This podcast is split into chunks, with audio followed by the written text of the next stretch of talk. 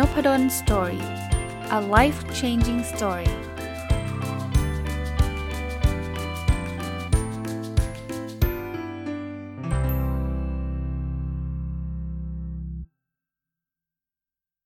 สวัสดีครับ ยินดีต้อนรับเข้าสู่นพดล Story พอดแคสต์นะครับ ก็ถ้าฟังตรงวันวันนี้น่าจะเป็นเช้าวันศุกร์นะ วันนี้เนี่ยผมจะเอาเรื่องหนึ่งที่ผมได้รับเชิญไป ออก Facebook Live นะครับของทางห้องสมุดมารวยตลาดหลักทรัพย์แห่งประเทศไทยนะครับ ก็เชิญผมไปพูดคุยหลาย ๆ เรื่องนะ ก็คือเรื่องตั้งแต่เรื่องหนังสือเล่ม จะเรียกว่าเล่มภาษาไทยที่ผมออกในปีนี้นะครับ ชื่อ Future Mindset เมื่องานที่คุณมี เอ้ยไม่ใช่สิ เมื่อวิธีคิดที่คุณมีใช้กับงานในวันพรุ่งนี้ไม่ได้นะครับ แล้วก็เลยไปถึงในเรื่องของการตั้งเป้าหมาย นะครับ โดยการใช้ OKR นะครับ แล้วก็พูดถึงหนังสือที่ผมประทับใจในการอาอ่านในปีนี้นะครับ ก็ไลฟ์เรียบร้อยแล้ว จริงๆ ไป search ดูได้นะครับ ในเพจของผมเพจนพดล Story ก็ก็แชร์ไว้นะครับ แต่คิดว่าหลายๆ คนอาจจะไม่ได้มีโอกาสได้ดูไลฟ์ก็เลย เอาสิ่งที่ไลฟ์ผมก็ระหว่างที่ไลฟ์นะก็ก็เขียนสรุปไว้นะครับ แล้วก็กะว่าจะมาเล่าในพอดแคสต์ก็คงเป็นธีมในพอดแคสต์ในวันนี้นะครับ จะเป็นเรื่องของบทสรุปที่ได้จากการออกรายการนี้นะครับ เป็นของห้องสมุดมารวยนะ ผมเริ่มต้นจากคำถามแรกที่ผมได้รับคำถามนะครับว่าไอ้ฟิวเจอร์ไม n ์เซ็ตเนี่ยมันคืออะไรนะจริงๆฟิวเจอร์ไม n ์เซ็ตถ้าแปลตรงตัวเนี่ยมันก็คือไม n ์เซ็ตหรือแนวความคิดที่มันจะเหมาะสำหรับอนาคตเนี่ยซึ่งก็จะมาเป็นเป็น คำถามถัดไปว่า แล้วไม n ์เซ็ตอะไรล่ะ ที่มันจะเหมาะกับอนาคตนะผมผมขอพูดแบบนี้ก่อน อนาคตกับปัจจุบันเนี่ย มันจะมีอะไรต่างกัน เพราะว่าถ้ามันไม่มีอะไรต่างกันเนี่ยไมเซ็ตที่ใช้ในปัจจุบันมันก็ต้องใช้ได้สำหรับในอนาคตถูกไหมนะแต่หนังสือชื่อมันบอกว่าเมื่อวิธีคิดที่คุณมีใช้กับงานในวันพรุ่งนี้ไม่ได้ ก็แปลว่างานในวันพรุ่งนี้เนี่ยมันต้องมีอะไรที่มันไม่ค่อยเหมือนกับงานในวันนี้ ไม่เช่นนั้นก็ต้องใช้ได้นะครับ คำถามที่น่าสนใจมากก็คือปัญหาในวันพรุ่งนี้เนี่ยมันคืออะไรกันแน่ คือสำหรับผมเนี่ยนะ ปัญหามันคือเราไม่รู้ว่าปัญหาคืออะไรนี่แหละครับ อันนี้แหละครับคือสิ่งที่ทำให้งานในวันพรุ่งนี้ หรือในอนาคตเนี่ยมันยากขึ้นเรื่อยๆ ถ้าใช้ศัพท์ภาษาอังกฤษเนี่ยเราคือเรามีสิ่งที่เรียกว่า unknown unknown อยู่เยอะเนาะ คือเราไม่รู้ว่าเราไม่รู้อะไรอะเยอะขึ้นเรื่อยๆนะ เพราะฉะนั้นเนี่ย mindset ที่ปัจจุบันเนี่ย เรามีอยู่เนี่ยมันก็จะเป็น mindset ที่เราใช้กับสิ่งที่เรารู้อยู่แล้ว แก้ได้ไม่ได้อีกเรื่องหนึ่งนะ แต่เรารู้ว่าปัญหามันเป็นแบบนี้แต่ในในอนาคตเนี่ยโลกเราจะเปลี่ยนไปเร็วขึ้นเรื่อยๆนะผมผมเชื่อว่าแบบนั้นนะครับ แล้วจริง ๆ มันไม่ได้เพิ่งเปลี่ยนนะครับ มันก็เปลี่ยนมานานแล้วแหละแต่เราเริ่มเห็นตั้งแต่ปี 2020 เนี่ยว่าโควิด -19 เนี่ยมันใช้เวลาไม่นานเลยนะครับ ที่มันจะทำให้ทั้งโลกหยุดชะงักอะอันนี้มันคือสิ่งที่น่ากลัว เพราะว่าในปี 2019 เนี่ยไม่มีใครคิดถึงเรื่องนี้สักเท่าไหร่นะ แต่สุดท้ายเนี่ยถามว่าแล้วแนวคิดอะไรล่ะ ที่จะทำให้เราอยู่รอดในอนาคต ซึ่งมันจะมีอันโนนอันโนนหรือว่าจะมีอะไรที่เปลี่ยนแปลงไปค่อนข้างรวดเร็วนะผมผมส่วนตัวผมได้ตอบไปเนี่ยมี 2 แนวคิด อย่างแรกก็คือ แนวคิดในการเรียนรู้อย่างต่อเนื่อง เราเตรียมในวันนี้เราอาจจะไม่ไม่ไม่สามารถใช้ในวันพรุ่งนี้ก็ได้นะไอความรู้ที่ที่เรามีในวันนี้เนี่ย เพราะฉะนั้นเนี่ย เราต้องไม่หยุดเรียนรู้นะครับ ผมผมเน้นตรงนี้เลย อันนี้เป็นความเชื่อของผมก็แล้วกันนะครับ ว่าถ้าท่านอยากจะอยู่รอดเนี่ยท่านต้องเรียนรู้และเรียนให้เร็วด้วยนะครับเราเราอย่าเรียนแบบจะเรียกว่า reactive reactive ก็คือเอาให้เกิดปัญหาก่อนแล้วค่อยมาเรียนนะ ถ้าเป็นแบบนั้นเนี่ยมาหลาย ๆ ครั้งเราอาจจะเรียนไม่ทันอะปัญหาเกิดขึ้นมาเป็นมามาอย่างรวดเร็วเนี่ยบางทีจะเพิ่งมาเข้าคอร์สออนไลน์เรียนอะไรเงี้ยมันอาจจะไม่ทันนะ เราต้องใช้การเรียนแบบ proactive นะ proactive ก็คือเราต้องเรียนไว้ล่วงหน้าเลยนะจริง ๆ การคาดเดา มันอาจจะไม่ได้ร้อยเปอร์เซ็นต์แต่ท่านน่าจะพอพอเห็นนะว่าในสายงานของท่าน อันนี้ก็เป็นคำถามจากคนที่ไลฟ์นะบอกแล้วผมจะเรียนอะไรดีนะผมก็ต้องตอบแบบนี้นะ มันไม่มีบอกว่าคุณไปเรียน coding หรอก เพราะว่าไม่ได้แปลว่าทุกคนจะต้องเป็นโปรแกรมเมอร์ไม่ได้แปลว่าทุกคนจะต้องเขียนโค้ดเป็นนะ แต่ผมขออนุญาตขยายความตรงนี้ว่า สิ่งที่คุณควรจะเรียนก็คือสิ่งที่คุณอยากจะเป็นในอนาคตนะ่ะถ้าคุณเป็นโปรแกรมเมอร์คุณก็ต้องมองเทรนด์ในปีหน้าหรือหลาย ๆ ปีถัดไปเท่าที่ท่านจะมองได้นะว่าในโปรแกรมเมอร์เนี่ยมันมีความรู้อะไรใหม่ ๆ ที่เราควรจะต้องติดตามเทรนด์แต่แต่ถ้าเกิดเราไม่ใช่โปรแกรมเมอร์สมมติเราเราเป็นนักการตลาดอะเราก็ต้องเรียนรู้ว่าตอนนี้การตลาดมันไปถึงไหนแล้ว เราอยู่ในวิชาชีพไหนเนี่ยเราควรจะเรียนรู้ในวิชาชีพนั้นให้ลึกมากพอ แต่ไม่ได้ลึกอย่างเดียวนะครับ เราต้องมองรอบข้างด้วย ที่เขาเรียกว่า T shape เนี่ย T ไอหางตัว T เนี่ยคือการรู้ลึกในเรื่องราวที่เราเชี่ยวชาญนะแต่ไอตัวหัวมันอะไอตัวเป็นตัว T นะครับมันคือการรู้กว้าง แปลว่าเราเราไม่ใช่ว่าฉันจะเขียนโปรแกรมของฉันอย่างเดียว ฉันไม่สนใจหรอกธุรกิจมันเป็นยังไง business model เป็นยังไง อันนั้นก็คงไม่ได้เช่นเดียวกัน เพราะฉะนั้นเนี่ยสำหรับผมเนี่ยผมว่าเราต้อง สำคัญที่สุดคือ learn how to learn นะครับ ก็คือเรียนรู้วิธีการเรียนรู้ จริง ๆ มีคอร์สเรื่องนี้นะ แต่ผมยังเรียนอยู่ยังไม่จบนะ ถ้าจบแล้วคงมารีวิวให้ฟังนะ ใน Coursera นะครับ learn how to learn เป็นคอร์สฮิตฮอตฮิตมาก แต่ว่าเรียนมานานแล้วล่ะนะฮะอะ mindset อันที่ 2 ที่ผมคิดว่า เราจำเป็นต้องมีนะคือ resilient resilient ถ้าแปลเป็นไทยก็คือล้มแล้วลุกให้ไวหน่อยอะคือต่อให้เราเรียนยังไงเนี่ยผมมั่นใจว่าเราต้องล้มชัวร์ คือเราไม่สามารถจะเรียนรู้ในทุกเรื่องได้ อย่างที่ผมบอกมันคืออันโนนอันโนนไง อันโนนอันโนนคือเราไม่รู้ว่าเราไม่รู้อะไรอะ่ะ แต่ถ้าเรามีการคาดเดาหรือก็พูดง่ายๆว่าเตรียมพร้อมไว้ก่อนเนาะ แล้วมันเกิดปัญหาอะไรขึ้นมาเนี่ย เราอาจจะหยิบไอ้สิ่งที่เราเตรียมพร้อมไว้เนี่ย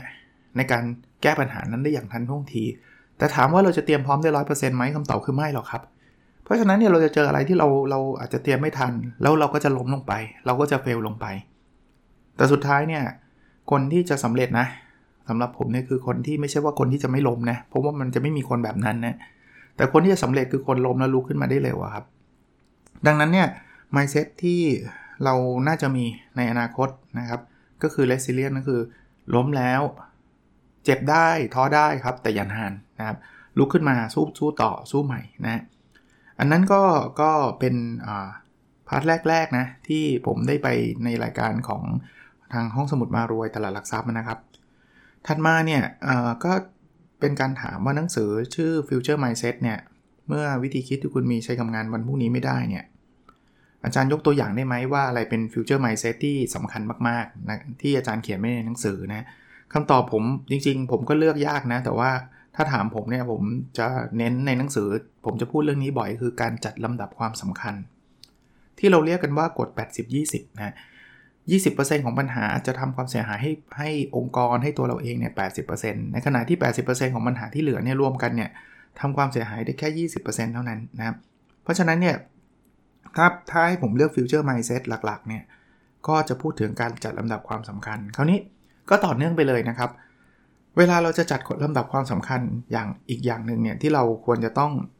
มีทักษะเพิ่มก็คือ เราต้องรู้จักปฏิเสธ นะครับถ้าใครอ่านหนังสือเล่มนี้แล้วเนี่ยก็น่าจะจำได้นะครับ มีบทหนึ่งที่เขียนถึงเรื่องนี้เลยนะครับว่าเราจะปฏิเสธยังไงให้อีกฝ่ายยอมรับนะครับ บางคนบอกว่าเอ๊ะแต่ผมโดนเจ้านายสั่ง ก็ลองอ่านดูครับมันมีเทคนิคนะครับถ้าเราปฏิเสธเราลดงานเราเลือกงานได้เนี่ยโอกาสที่เราจะประสบความสำเร็จ ในงานที่เหลือก็จะสูงขึ้น แล้วเราอย่างที่บอกนะฮะเราต้องจัดลำดับความสำคัญให้เป็นว่างานไหนควรปฏิเสธงานไหนควรจะทำนะ หรือผมสรุปเป็น 5 เทคนิคเร็วๆ ก็ได้นะครับ จริงๆ ก็มีในหนังสือนะว่า ถ้าท่านอยากจะ productive เนี่ย ท่านต้องรู้จักเลือกงานนะครับ เลือกงานก็อย่างที่บอกงานไหนสำคัญไม่สำคัญเลือกก่อนกรองก่อน เพราะว่าถ้าท่านเป็น Mister Yes ทำมันทุกงานเนี่ยโอกาสที่จะสำเร็จมันก็ค่อนข้างน้อยนะอันที่ 2 คือจากงานที่ท่านเลือกแล้วเนี่ยมันคงไม่เหลือไม่ได้เหลืองานเดียวหรอกครับ ท่านอาจจะมีอีกหลากหลายงาน ก็จัดลำดับความสำคัญของงานที่เหลือด้วยนะครับว่า อะไรที่ท่านคิดว่าสำคัญมากก็ทำก่อน อะไรที่คิดว่าสำคัญน้อยหน่อย แต่ยังไงก็ต้องทำอาจจะทำทีหลังนะ อันที่ 3 อันนี้ผมคิดว่า work มากก็คือการสร้าง deadline นะครับ สังเกตไหมครับว่างานอะไรที่มันมี deadline เราจะทำเสร็จอะส่วนใหญ่นะ เอาไม่ต้องอะไรคอร์สออนไลน์ที่เมื่อกี้ผมเล่าให้ฟังครับ Learn How to Learn เนี่ยที่ผมยังเรียนไม่จบเนี่ยประมาณ 6 เดือนแล้วเนี่ยเพราะไม่มี deadline ไงจริงๆมันก็มีนะ แต่มัน renew ใหม่ได้เรื่อยๆไงแต่อีกคอร์สหนึ่งเนี่ยผมลงทีหลังเนี่ย เรื่อง digital marketing ของ sport industry เนี่ย ซึ่งเดี๋ยววันหลังมารีวิวให้ฟังเหมือนกันนะลงทีหลังแต่จบก่อนเพราะอะไรครับ เพราะมี deadline ครับ หลังจากนี้เข้าไปดูคลิปไม่ได้ หลังจากนี้เข้าไปสอบไม่ได้อะไรเงี้ยพอมีเดทไลน์อาจทำเรียนจบทุกทีอะนะอันที่ 4 คือถ้าเราอยากที่จะ productive เนี่ยเราอย่าทำทุกเรื่องครับ บางเรื่องเราควรจะแบ่งให้คนอื่นทำคำว่าแบ่งอาจจะเป็นการจ้างคนอื่น อาจจะเป็นการ assign งานให้กับคนอื่นก็เรียก delegate นะรู้จักแบ่งงานครับ ถ้าไม่แบ่งงานอย่างที่ผมชอบยกตัวอย่างส่วนตัวของผมนะเขียนหนังสือเนี่ยถ้าจะเขียนแล้วต้องทำปกเองต้องจัดหน้าเองต้องทำกราฟิกเอง ซึ่งหลายคนอาจจะมีทักษะทำได้หมดนะแต่ผมไม่มีไงแล้วถ้าผมทำแบบนั้นนะปีหนึ่งผมอาจจะออกได้สักเล่มหนึ่งมั้งหรืออาจจะไม่ได้เลยก็ได้นะครับ เพราะนั้นเนี่ยต้องรู้จัก delegate สุดท้ายก็กลับไปที่คอนเซปต์เดิมครับ คือเราต้องรู้จักพัฒนาปรับปรุงตัวเองโดยการเรียนรู้ฮะถ้าเราอยากจะ productive เนี่ยอ่านหนังสือเยอะๆ ฟังพอดแคสต์เยอะๆ ดูคลิปเยอะๆ อะไรก็ตามที่ท่านสนใจอะ่ะท่านเรียนรู้จากคนที่เขาทำสำเร็จแล้ว คนที่เขามีเทคนิคต่างๆ มาแชร์นะครับ ผมคิดว่าจะช่วยทำให้เรา productive มากขึ้นนะอีก part หนึ่งของหนังสือที่อาจจะผมอาจจะพูดเรื่องนี้ไม่ได้เยอะมากนักนะครับ แต่ว่าก็อาจจะมีแตะๆอยู่บ้าง เช่นเรื่อง leadership นะ leadership ก็คือ เรื่องทักษะความเป็นผู้นำต่างๆนะก็ถูกถามเรื่องการประชุมนะว่าอาจารย์มีเทคนิค ในการประชุมยังไง ท่านไปอ่านในหนังสือเองนะครับ ผมเพราะว่าepisode นี้ไม่ได้เป็นการรีวิวหนังสือทั้งเล่มหรอกแต่ว่ามันเป็นคำถามนะก็ผมจะบอกว่า leadership ที่เรื่องการประชุมเนี่ยอย่างเช่นประธานเนี่ยจะต้องมี agenda ชัดเจน มีหัวข้อชัดเจนนะจะต้องมีความตรงต่อเวลานะครับ หรือการประชุมต้องไม่ใช้อารมณ์นะเพราะถ้าเกิดใช้อารมณ์มามาทะเลาะกันอย่าประชุมดีกว่านะครับ ก็หลาย ๆ ข้อเลยครับที่มันจะทำให้การประชุมนั้นมีประโยชน์ ผมผมเน้นอย่างหนึ่งว่าประชุมไม่ใช่ว่าไม่ใช่ไม่สำคัญนะแต่การประชุมที่มันไม่ได้ผล การประชุมที่มันใช้เวลาเกินเกินกว่าจำเป็นนะนะเป็นการประชุมที่ไม่ดีเลยนะสุดท้ายอีกอันหนึ่งของการประชุมที่ผมเล่าให้ฟังในวันนั้นก็คือ ประชุมเสร็จแล้วมันควรจะต้องมี action มันควรจะต้อง ไปทำอะไรต่อไม่ใช่ประชุมแล้วประชุมอีกนะบางทีประชุมกันทุกทุกทุกสัปดาห์เลย แต่ว่าไม่มี action อะไรเกิดขึ้นอย่างเงี้ยผมคิดว่าเป็นการประชุมที่ส่วนตัวผมว่าไม่ work นะครับpart ที่ 2 ตรงนี้ผมอาจจะไม่ลงรายละเอียดมากนักนะครับ เพราะว่าก็เคยพูดในหลากหลาย episode แล้วก็มีคำถามเรื่องเกี่ยวข้องกับ OKR มานะเอาเป็นว่าแชร์สั้นๆ ตรงนี้นิดเดียวนะครับสำหรับคำถามชุดนี้ก็คือ อาจารย์ว่า OKR เนี่ย เดี๋ยวนี้ อาจารย์ได้รับคำถาม ที่มันเกี่ยวข้องกับการใช้ในองค์กร หรือการใช้ในส่วนบุคคลมากกว่ากันนะก็ผมตอบแบบนี้นะครับ ถ้าถ้ามองในภาพรวมทั้งปีนะคำถามส่วนใหญ่จะเป็นการใช้ในองค์กรมากกว่านะครับเพราะว่าองค์กรรู้จัก OKR มามากกว่า แต่ว่าถ้าเป็นช่วงสิ้นสิ้นปีตอนนี้นะครับคำถามส่วนบุคคลมากกว่านะ คือจะตั้ง OKR ยังไง จะทำยังไงให้ OKR ประสบความสำเร็จ ส่วนบุคคลอะไรอย่างเงี้ยนะ แล้วอีกอีกอย่างหนึ่งถ้าท่านจำได้นะ ผมก็ไปจัดเวิร์กช็อปสั้น ๆ อันหนึ่งก็ได้รับความสนใจเยอะแยะมากมายนะครับ ในการเขียน OKR ส่วนบุคคล แล้วก็อีกไม่นานคงมีหนังสือเล่มที่ 3 ออกมานะครับ ไม่รู้จะทันสิ้นปีนี้หรือเปล่า แต่ว่า deadline ที่ผมต้องส่งต้นฉบับให้ทางสำนักพิมพ์ก็คือ 20 ธันวานี้นะครับ ก็ตอนนี้กำลังเขียนอยู่เดี๋ยวอัดพอดแคสต์เสร็จก็จะเขียนต่อเนี่ย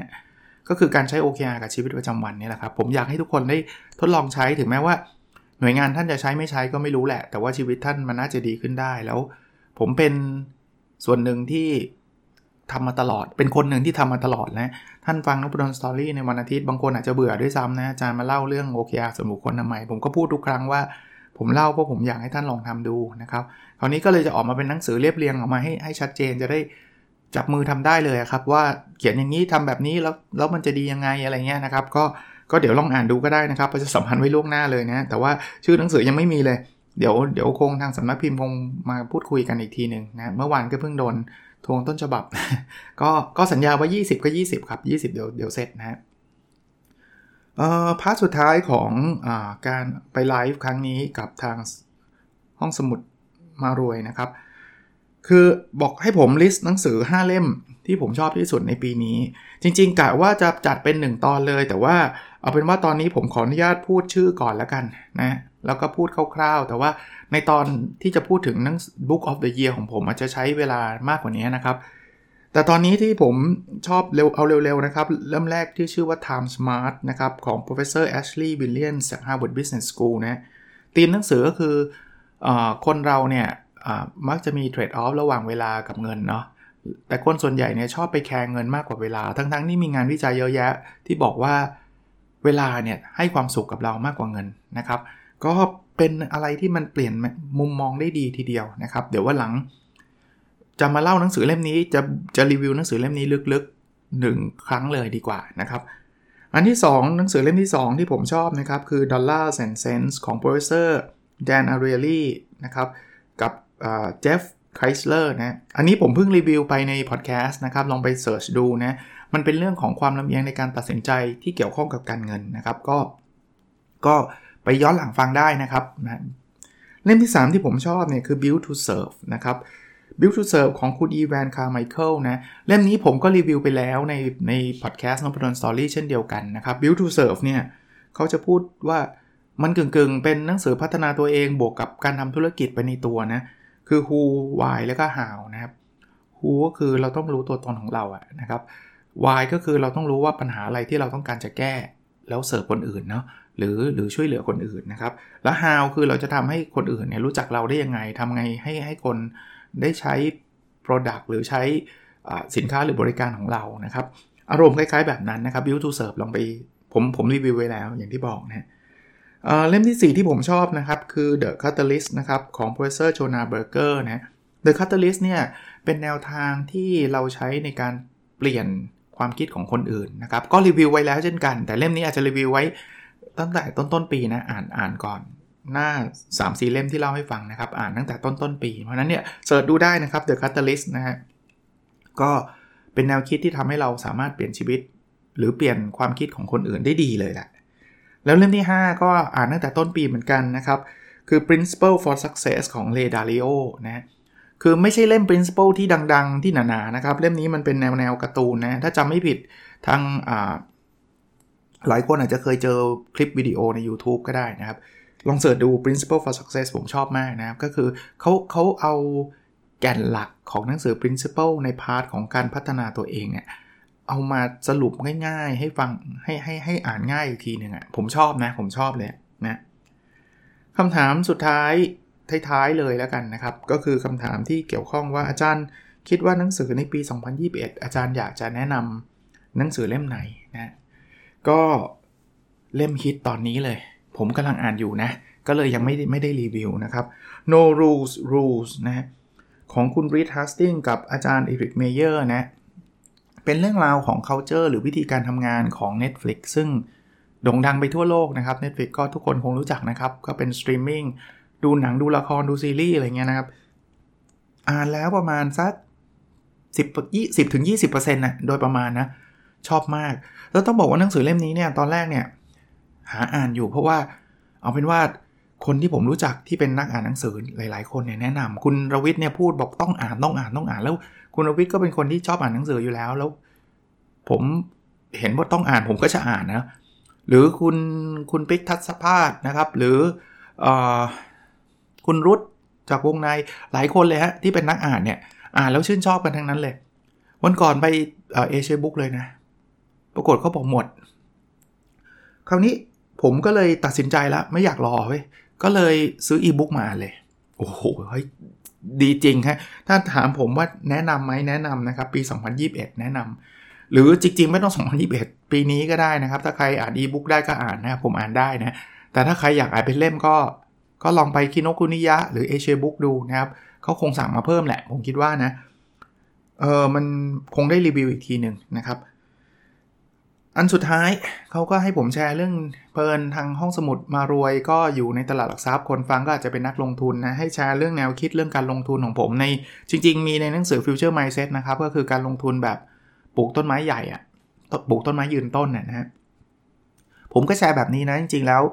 เอ่อจริง ๆ ถ้าใครรู้จักการลงทุนเนี่ยเขาจะพูดถึงการลงทุน 2 สายหลัก ๆ คือเทคนิคกับฟันเดเมนทัลใช่ไหมเทคนิคแบบซื้อหุ้นแบบดูกราฟ indicator ต่างๆ อะไรเส้นไหนตัดเส้นไหนต้องซื้อเส้นไหน ตัดเส้นไหนต้องขายอะไรเงี้ยนะ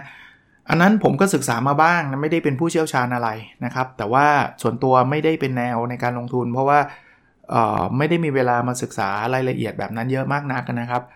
ก็จะเอียงไปทาง fundamental มากกว่า คือการดูงบ การดูสภาพแวดล้อมต่างๆ ขององค์กรของ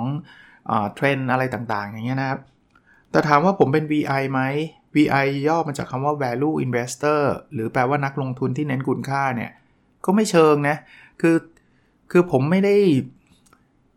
ร้อยเปอร์เซ็นต์ก็แล้วกัน แต่แต่อาจจะเป็นถ้าถ้าใช้คำว่า VI ก็อาจจะใกล้เคียงกว่าคำอื่นอะ่ะผมมักจะบอกแบบนี้สำหรับผมเนี่ยนะ ก็คือผมชอบลงทุนในธุรกิจที่ผม ถ้าเป็นผมผมอยากสร้างขึ้นมาเองอะ่ะ เออ ที่ผมบอกว่ามันเหมือนปลูกต้นไม้ใหญ่คือผมต้องเลือกต้นไม้ที่ผมรักก่อนอะ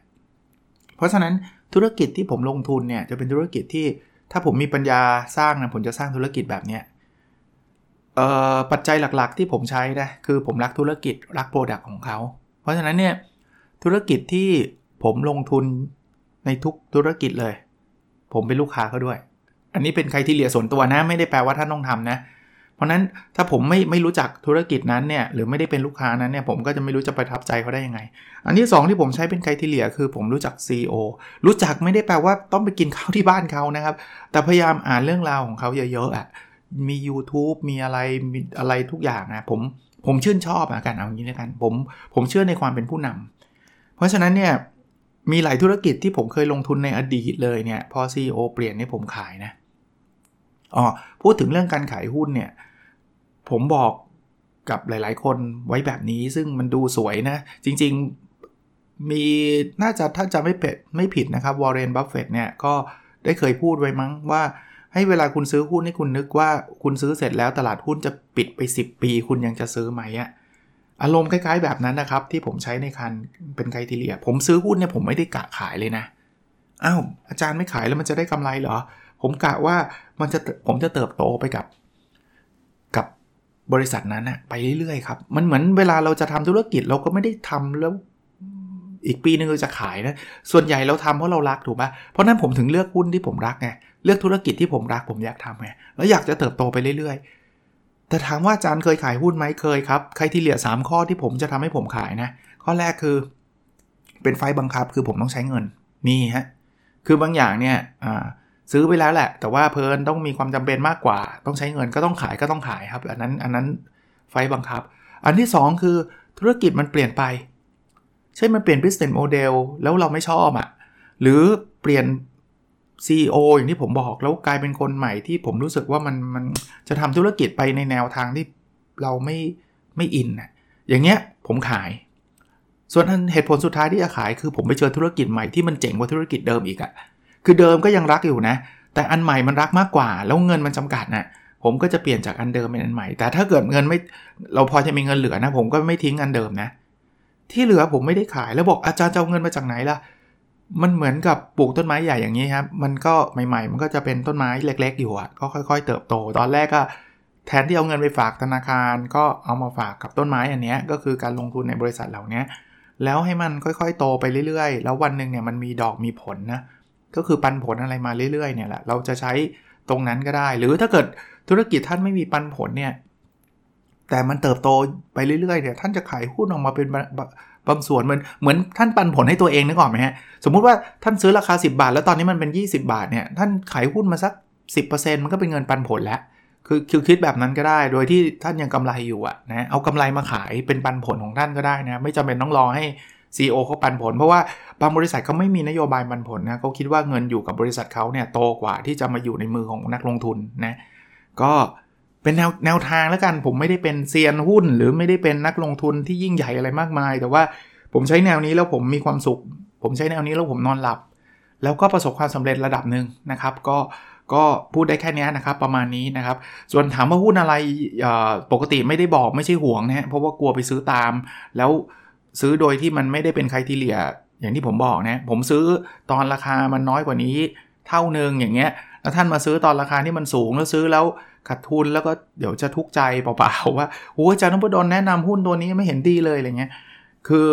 อย่างที่บอกท่านลองเอาเอาแนวคิดไปดีกว่านะครับนะโอเค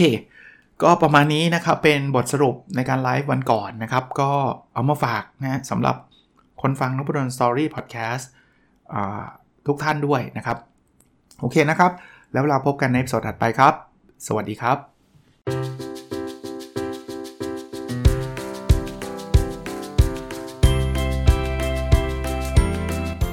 n o p a d o n Story a life changing story